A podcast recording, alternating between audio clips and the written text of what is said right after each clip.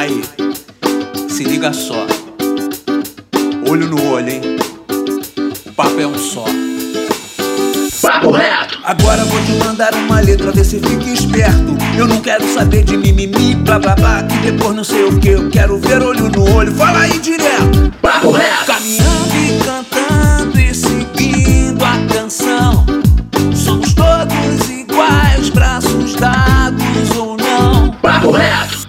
Fala, minha querida e meu querido, meu consagrado e minha consagrada, nosso jovem brasileiro. Hoje você sabe que não tem dois papos, não tem papo torto, hoje o papo é reto. Nosso maravilhoso podcast, promovido pelo Instituto Reação. E nesta semana tivemos o Dia Nacional de Luta da Pessoa com Deficiência. E hoje vamos falar um pouco sobre os desafios que essas pessoas têm no Brasil. Claro que cada pessoa tem uma deficiência diferente, mas com alguns desafios em comum. Por exemplo, em relação à inclusão em escolas, em espaços de trabalho, em relação à acessibilidade também. Também vamos lembrar aqui que deficiência não significa ineficiência. Qualquer pessoa com deficiência pode exercer qualquer trabalho ou atividade de forma igual ou superior, e isso tem muito mais a ver com perfil, dedicação e condições do que qualquer outra coisa. Enfim, vamos agora conhecer a trajetória de duas pessoas nessa luta: uma mãe de um aluno com deficiência e uma atleta paralímpica. Quem vos fala é o Pedro Aurélio, educador do Instituto Reação.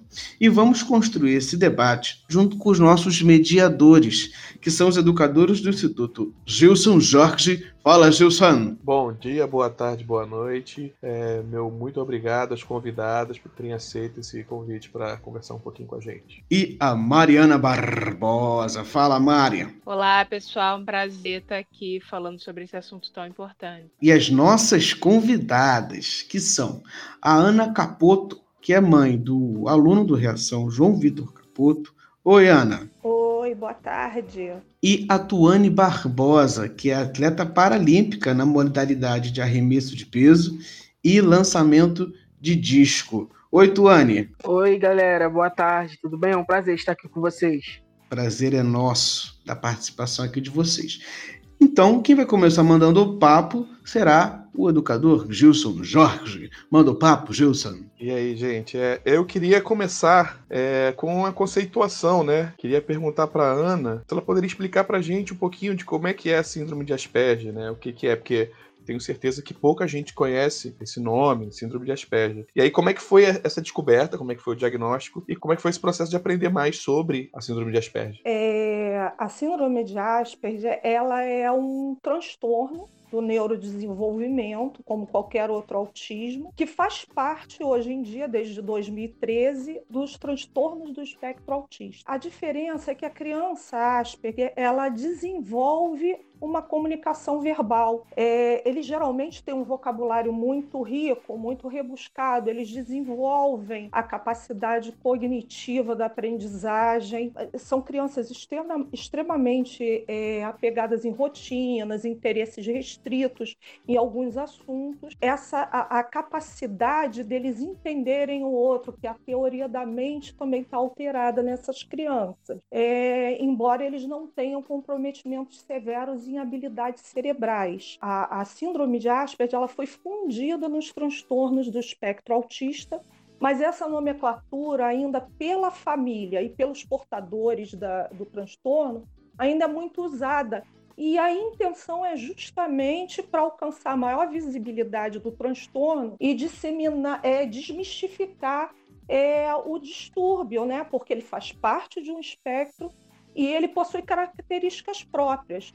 E no caso do João Vitor, quem chamou atenção para os primeiros sintomas foi o pai, por incrível que pareça, porque ele, ele começou com comportamentos estranhos e eu sempre pedia para observar mais um pouquinho, com medo de ouvir que realmente ele tinha o um problema, é a fase da negação e, e isso é muito forte. Pode não parecer verdade, mas é verdade. E o que chamava muito atenção quando menor, quando ele foi diagnosticado, é que ele corria muito na ponta dos pés, abanando as mãozinhas, falava muito com as mãos, ele se arranhava todo, ele se machucava muito quando ficava estressado, organizava tudo em fileiras, os bloquinhos, os carrinhos, muita dificuldade de contato físico, chorava muito com qualquer som que tivesse tem umas frequências muito características assim para ele desenvolver alguma sensibilidade. Ele tem frequências que parece que só ele consegue ouvir. Eu não, não sei muito bem como funciona isso para ele. E falavam muitas pessoas perto dele, ele também se sentia muito desconfortável e chorava muito. Isso que idade mais ou menos, Ana? É mais ou menos com três anos.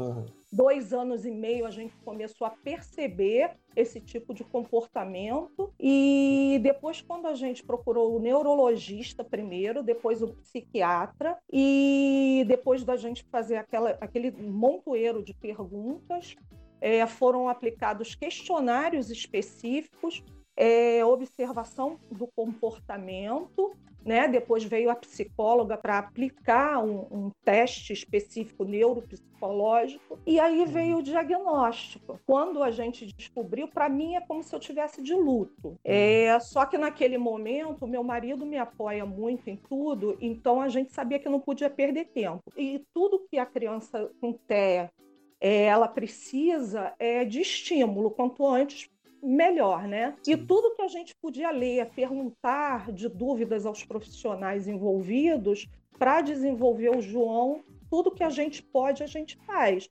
porque a gente tenta ser 100% presente nas atividades dele, tanto escola quanto judô, qualquer atividade que ele desenvolva. E hoje eu brinco até com meu marido, eu falo que o Asperger é que escolheu a gente. É, não é fácil, e nunca passou pela nossa cabeça de desistir. E até porque outras pessoas acabaram fazendo parte da nossa vida e vocês fazem parte disso, são muito presentes pra gente. Que maravilha, vamos junto. É, Tuane, conta um pouquinho pra gente como é que foi o seu processo entre o acidente que você sofreu, né? E o seu reencontro com o esporte através do arremesso de peso paralímpico. Para quem não sabe, eu fui atleta do Instituto Reação é, durante um período acho mais ou menos 5 ou 6 anos. E eu integrava a equipe principal que foi defender o Instituto Reação no Grand Prix de judô, né? E infelizmente aconteceu um acidente comigo lutando quanto a cubana Irari Ortiz. É, na última luta do evento, é, infelizmente, ela entrou um golpe e minha perna ficou presa. Uns dias que eu tentei defender, outros dias que eu tentei realmente segurar, mas na minha cabeça eu acho que não foi. Realmente aconteceu. Ali no momento começou o processo, né? Isso foi em novembro de 2014 até mais ou menos 2016, acho que foi as piores fases. Vai amputar ou não vai? Vai ter sequela ou não vai? E fiquei com essas perguntas durante esse período, até perceber que realmente a sensibilidade e o movimento do meu pé, da perna direita, não ia voltar mais. Ali eu tive acompanhamento, tive tudo, o que eu precisava de estrutura no momento, até entender e aceitar. Eu acho que a pior parte é a aceitação. É uma coisa você nascer com a deficiência, outra coisa você adquirir. E eu adquiri a deficiência. Apesar de não ter amputado a minha perna, eu ainda tenho sequelas de puxar bastante a perna, principalmente quando estou muito cansada, é, de não conseguir fazer algumas coisas simples, básicas que eu conseguiria, tipo subir uma escada para pregar um prego, é, para um, colocar um chinelo havaiana, por exemplo, eu não consigo, não, meu pé não, não segura, mas isso faz parte da minha realidade agora. Em 2016 mesmo, eu entrei em contato com o Flávio e pedi e, e, conversei com ele falando que eu não aguentava mais ficar só a mercê do futuro, da, da vida. E foi quando a gente teve nossa primeira conversa para fazer a transição para o esporte paralímpico. Como ele é embaixador, então ficou um pouco mais fácil para mim conhecer né, o, o CT Paralímpico que fica em São Paulo. Desde então foi, começou o processo. Em 2017 foi aonde a primeira vez realmente eu, eu tive acesso ao esporte paralímpico. Experimentei e gostei, porque a, independente, em 2016 eu conheci, mas ainda assim eu não aceitava. Em 2017 foi meio que vamos agora ou nunca, senão não tem como ficar pensando. Foi onde eu aceitei o desafio de entrar em uma competição, já que eu era, já era uma, uma atleta de alto rendimento, então acho que faltava mesmo era o estímulo de, de competição. Acho que foi o desafio que eu aceitei. Em 2017 foi onde tive primeiro o contato com arremessos de peso e lançamentos de disco, aonde na minha primeira competição eu saí vice-campeã no arremesso de peso e terceiro colocado no lançamento de disco. Obrigada, Tuane. Vou falar agora com a Ana um pouquinho, Ana, porque eu sou pedagoga, né? Passei por essa experiência de inclusão tanto enquanto professora, mas também como alguém da família, né? Meu sobrinho também é autista. Uhum. E aí eu queria que você falasse um pouquinho da experiência de vocês, né, na inclusão do João nos espaços coletivos e principalmente a escola, e qual a sua impressão, né, de como que os profissionais no geral têm se preparado para lidar com os alunos com as suas diferentes necessidades, né? Porque eu acredito que não necessariamente só os alunos autistas têm alguma necessidade de uma atenção é, específica, né? Mas eu acredito que as crianças, no geral, cada uma tem a sua necessidade especial. Mas no caso do autismo, como é que você vê os profissionais se preparando para atender essas crianças? É, Mari, com a gente aconteceu na primeira escola que ele frequentou, foi uma experiência muito traumatizante para a gente, porque é, nós não tínhamos apoio de ninguém, a gente entrou nesse mundo assim, sem entender muita coisa, né? E ele, na primeira escola, eu acho que a escola é que não estava preparada para receber um aluno especial. Ele era o único especial nas. E sempre nós éramos chamados no final das aulas para reclamarem que o João Vitor atrapalhava a aula, que prejudicava o aprendizado das outras crianças, que ele não parava quieto na sala de aula e assim vai a lista, né? E a solução que eles tinham para isso era colocar ele sozinho numa sala com TV para ele não atrapalhar as outras crianças.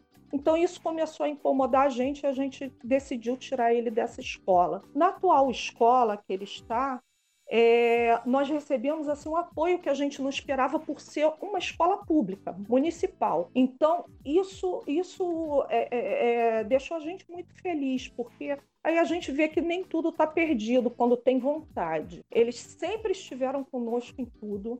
É, a partir da integração nossa com a equipe escolar, a gente pôde colocar em funcionamento a sala de recursos que existia na escola, porém não tinha professor. E a gente começou a exigir da prefeitura o mediador em sala de aula com o João Vitor. O meu marido ele se empenhou a beça nisso e a gente conseguiu tudo, graças a Deus. Nosso filho tem uma estrutura muito boa. Ele tem sido muito bom a gente poder dividir isso tudo com a escola e os professores têm preocupação e ensinar a turma, eles têm essa preocupação, ensinar que o João possui algumas dificuldades. E no que eles podem, os alunos, os amigos sempre ajudam ele. A gente não teve problema nessa escola. A escola, hoje em dia, tem vários, tem uma turma da sala de recursos, a partir do, do João Vitor, que, de alunos especiais, e a equipe deles é, é fantástica. O judô, é, além da escola, se tornou uma casa para a gente também porque a gente tem todo o amparo e toda a dedicação da equipe também tem feito muita diferença para a gente e para a vida do João Vitor. O meu filho desenvolveu mil por cento a partir da escola, que foi mais ou menos na mesma época que ele trocou de escola, ele entrou no, no Instituto Reação. Isso fez uma diferença muito grande. A escola, para mim, serve como veículo para informação e inclusão. É, mas para que, que essa inclusão ela se torne possível, é, e necessária para qualquer é, deficiente, para qualquer autista, eu estou falando na questão do autista, é, é preciso que a escola, além de ter aquele espaço físico preparado, os professores tenham a capacitação e os alunos também sejam instruídos pela escola para receber essas crianças. Eu sinto sim que já tem um interesse muito maior em busca de entendimento na área, até porque a mídia também ajuda muito nisso, porém eu ainda sinto que a realidade é muito difícil ainda, né? Até por falta de investimento, né? Falta de interesse. O ensino ainda é muito generalizado, os professores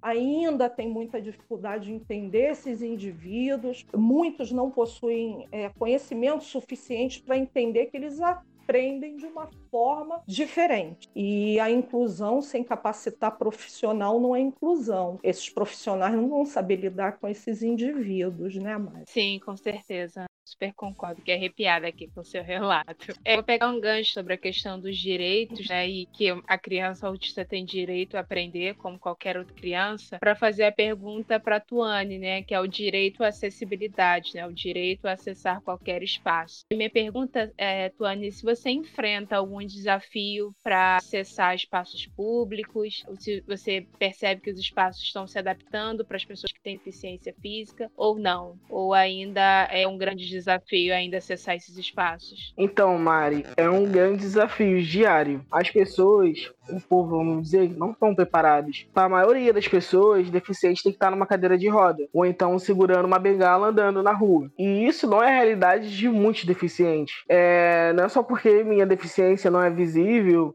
ou é do próprio João. Não sei se é, é, eu acho que ele consegue se interagir agora, pelo que a mãe dele relatou. Tipo, entrar no metrô, ter que quase implorar alguém para ceder um lugar. No ônibus é a mesma coisa, no trem nem se fala. É acesso à rampa. Eu tenho contato direto com até mesmo com pessoas cadeirantes. Acesso à rampa é muito difícil.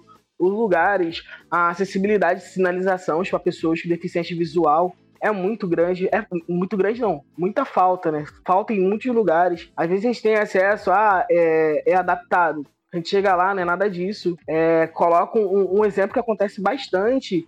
É, é, entrar num lugar e falar assim, ah, é adaptado, tem é, espaço para pessoas com deficiência. Chega lá dentro, é só uma mesa sem cadeira para botar a cadeira de roda e sem nenhum tipo de sinalização, nem no chão e nem nas paredes. Quando as paredes não é de vidro, então isso é algo que acontece bastante, principalmente para pessoas de deficiente visual, para cadeirante. Para mim, que não é qualquer tipo de, de lugar que eu consigo acesso, ou às vezes você chega dentro de um shopping, um elevador não está funcionando, aí tem que dar aquele voltão. Aí chega lá, a escada rolante não está funcionando também. Aí fica complicado demais. Então são lugares, são desafios que a gente tem que enfrentar, diários. Obrigada, Tuane. É, então, gente, a gente falou aqui da, desses desafios mais cotidianos, né? E aí eu queria perguntar para Ana os desafios mais sociais, assim, que é, é, porque quando a gente começou a fazer essa pauta, eu falei que tinha, tinha uma importância também da gente derrubar alguns mitos, né? E sempre se criam mitos em relação à deficiência. Né? E aí eu queria saber se você, que você pode falar para a gente quais são os estereótipos que se criam sobre o autismo, né? Como é que isso afeta o desenvolvimento e relacionamento das crianças, né? É, é, eu até me senti emocionada, é, a Tuane falando, porque é como se eu estivesse me vendo também quando a gente vai no metrô, porque eles não têm é, isso estampado no rosto deles que eles têm uma deficiência, a gente andar com diagnóstico dentro da bolsa para poder entrar que meu é deficiente. É muito é, para gente é, é, uma montanha russa emocional. É, a Tuane vai entender. É, existe dificuldade das pessoas visualizar, principalmente RGD. Por quê? Quando o alt claro, ele, ele tem características muito fortes, que são muito visíveis. Agora, as crianças como elas falam, envolvem é, e interagem com as pessoas olham para ah, mas ele não é problema, né? Então existe essa visão de que todo alt é igual, interage, ninguém fala com ninguém, olham pessoas. Dentro desse espectro, a gente tem um, vários tipos de transtorno em diferentes graus. Então, cada um tem suas dificuldades. Existe aquela ideia comum de que o autista, o TE, né, portadores de transtorno, eles não querem se envolver com as pessoas, mundo a par, que não tem noção de nada, isso é real. Né? Eles apresentam é, hipersensibilidades, déficit de comunicação e estereotipias que servem para autorregulação mas que para eles é muito difícil interagir num mundo que não é preparado para eles, né? Esse tipo de visão afeta sim o desenvolvimento deles, porque muitas vezes indivíduos, os Aspergers principalmente, como esquisitos, crianças com, com manias, estas falam a mesma coisa o todo e são excluídos do grupo. Essa situação leva à depressão, ansiedade, que é muito comum e requer muita atenção, porque essas crianças têm quatro vezes chance de desenvolver um quadro de depressão. Então, é, Tuane, eu queria agora ouvir um pouco sobre as suas conquistas no esporte paralímpico, né? E aí que você. é, A gente viu que você teve que mudar, de- você conheceu novas modalidades, né? Você foi para Você era do judô, e aí, de repente, teve que conhecer um outro mundo, um- um- um- outros esportes. E aí eu queria saber como é que foi essa sua, é, sua, sua aproximação com, com, com arremesso de peso, arremesso de disco, completamente diferente, né, do, do que você fazia antes, né? E aí como é que foi essa adaptação e como é que foi a, a sua conquista, né, a sua galgar essa, esse, esse desafio, né? É, então, o atletismo, na verdade, pra mim não foi minha primeira escolha, porque, na verdade, eu queria conhecer tudo. Experimentar um pouco de tudo. Recebi alguns convites, além do atletismo, tinha recebido pra ir pro remo, só que eu, eu fico até rindo, porque, tipo, não tem condição de ir pro remo. Uma que eu sei nadar e outra que é boiar, ia virar a canoa lá na Lagoa Rodrigo de Freitas, já era. Quem sabe eu sou do pesado, então eu sempre fui do pesado. E pensa eu dentro daquela canoa lá dentro, não ia dar certo. Aí eu, eu, eu tive convites de outras coisas, mas a- quando eu fiz o meu primeiro teste no atletismo, foi lá em São Paulo, o professor João. Ele me deu a oportunidade de falar: tu tem esse perfil, eu acredito em você. Ele me deu o peso, né? Na época eu nem falava que era peso ou implemento, eu falava que era bola de, de ferro. E ele falou assim: ó, testa aí, lança essa, essa bola aí e vamos ver o que que dá. Eu, beleza, professor. Eu fui lançando, lançando e tô aqui. Eu voltei pro Rio, conheci meu treinador, que é o Fernandão, Fernando Barbosa, e ele falou assim: ó, o primeiro desafio que você tem agora é você aprender o que é o arremesso, o, o contexto do arremesso. Por quê? No judô, a gente puxa bastante, movimenta para um lado, movimenta para o outro, tem a movimentação das pernas, e uso pouco, pouco a gente usa o tronco, é mais braço, mais essas coisas. E no atletismo, não, eu tive que parar de usar as pernas, porque eu, eu, eu sou da classe F57, a classe do cadeirante, que usa cadeira, um banco de arremesso em cima dele para lançar. Então eu tive, eu tive que aprender a usar só o tronco e os braços. Então, tipo assim, totalmente diferente de tudo aquilo que eu vinha feito a minha vida inteira até então. E foi uma oportunidade. Eu lembro que eu come... minha primeira competição foi aqui no Rio de Janeiro, foi no Cefam. Eu fiz na época 7 metros e 3 e fiquei, nossa, muito feliz. Peguei pod e tal. E depois eu descobri, saindo da competição, conversando com um amigo que tá muito mais tempo no atletismo do que eu, eu descobri que eu não me classifiquei para as outras etapas. Eu fiquei muito chateado. Mas eu tinha me classificado para ir pro brasileiro. Então eu, eu fiquei durante quatro meses só treinando e aprendendo o contexto do arremesso, no contexto da, da cadeira, o mecanismo, como funcionava, e só treinei. Treinei durante quatro, quatro meses certinho. E isso foi em maio.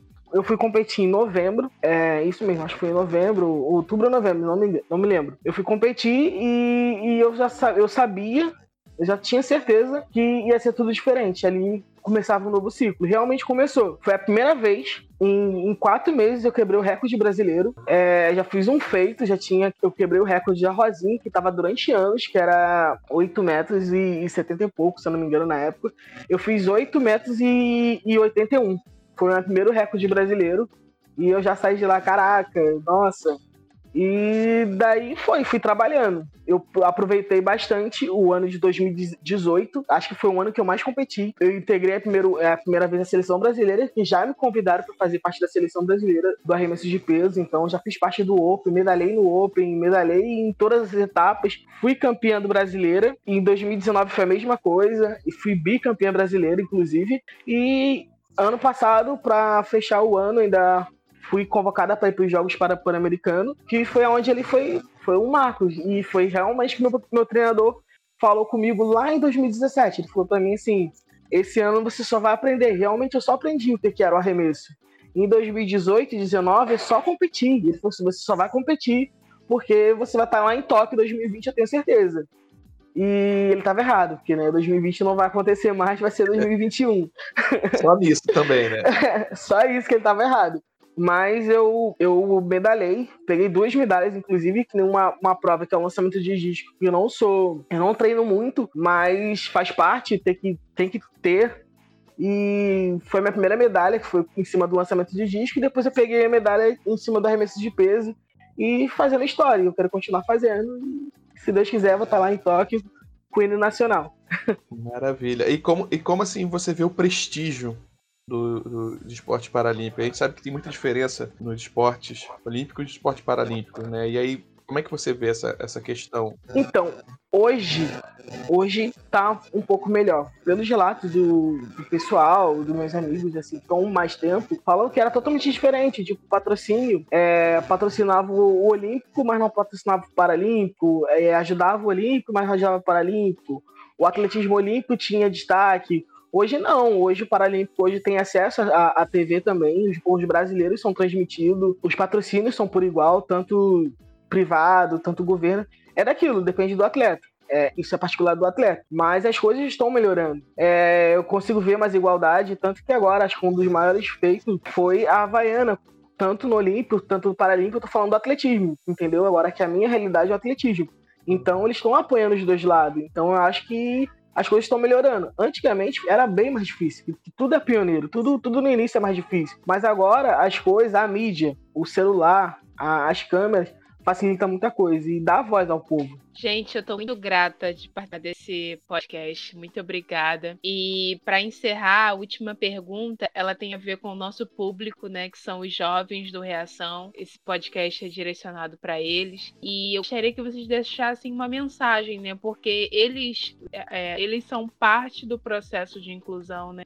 Eles fazem parte da garantia que as pessoas com deficiência possam ter o seu direito de serem respeitadas e fazer parte de qualquer grupo é, coletivo, seja na escola, seja no judô, seja lá o que for. Então, eu gostaria que cada, um de, cada uma de vocês deixassem uma mensagem para esses jovens, né, que vão não só tratando com, com pessoas com deficiência, mas vão trabalhar, vão ter, e qual é a mensagem que vocês gostariam de deixar, tá bom? Tuane, qual é a mensagem que você gostaria de deixar para os nossos alunos? É, a mensagem que eu deixo a galera que está ouvindo agora é respeito e acessibilidade. Eu acho que o respeito é acima de tudo e acessibilidade, aquela acessibilidade de enxergar que nem todo mundo é igual e nem todo mundo vai ser igual. Ninguém é igual a ninguém. Por isso que cada um tem uma digital. Eu costumo dizer isso.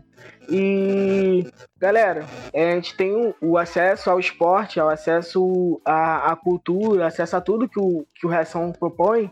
É a oportunidade. Eu soube aproveitar minha oportunidade quanto durou ainda continua aproveitando. Então, vamos focar lá na frente, focar no futuro, que a gente tem tudo para ser campeão na vida e dentro e fora do tatame, assim como diz o Flávio. Obrigada, Tony. Super obrigada. Então, Ana, você pode passar essa mensagem para gente, por favor? Sim, Mari. É... O que a gente sempre tenta passar para as pessoas é que todos devem respeitar as diferenças e auxiliar nas dificuldades. As pessoas, elas precisam deixar de lado os preconceitos e as impressões erradas a respeito do, do transtorno. Né? Não existe uma fórmula é, para inclusão, né? Que existem são tentativas baseadas nas individualidades de cada um vale a pena, dá muito certo. É o que a gente sempre tenta passar. Obrigada, Ana. Então é isso, minha gente. É muito bom esse programa, esse podcast. E gostaria imensamente, eu, Mariana, Gilson Jorge, gostaríamos imensamente de agradecer a presença da Ana e da Tuane aqui como nossas convidadas nesse podcast número 45. 45 podcasts, né? para contar né? E rumo aos 50. Rumo aos 50, né? Rumo aos 50. Então é isso, gente. É, finalizando, muito obrigado. Valeu, tchau! Aí, se liga só. Olho no olho, hein? O papo é um só. Papo reto! Agora vou te mandar uma letra, vê se fica esperto. Eu não quero saber de mimimi, blá blá blá, que depois não sei o que. Eu quero ver olho no olho, fala aí direto. Papo reto! Sem essa de ficar me dando volta, confundindo, tá ligado? Já saquei, eu tô sentindo o pensamento, tá travado. Fala aí, mano, direto. Seu discurso sem ruído no trajeto. Papo reto! Caminhando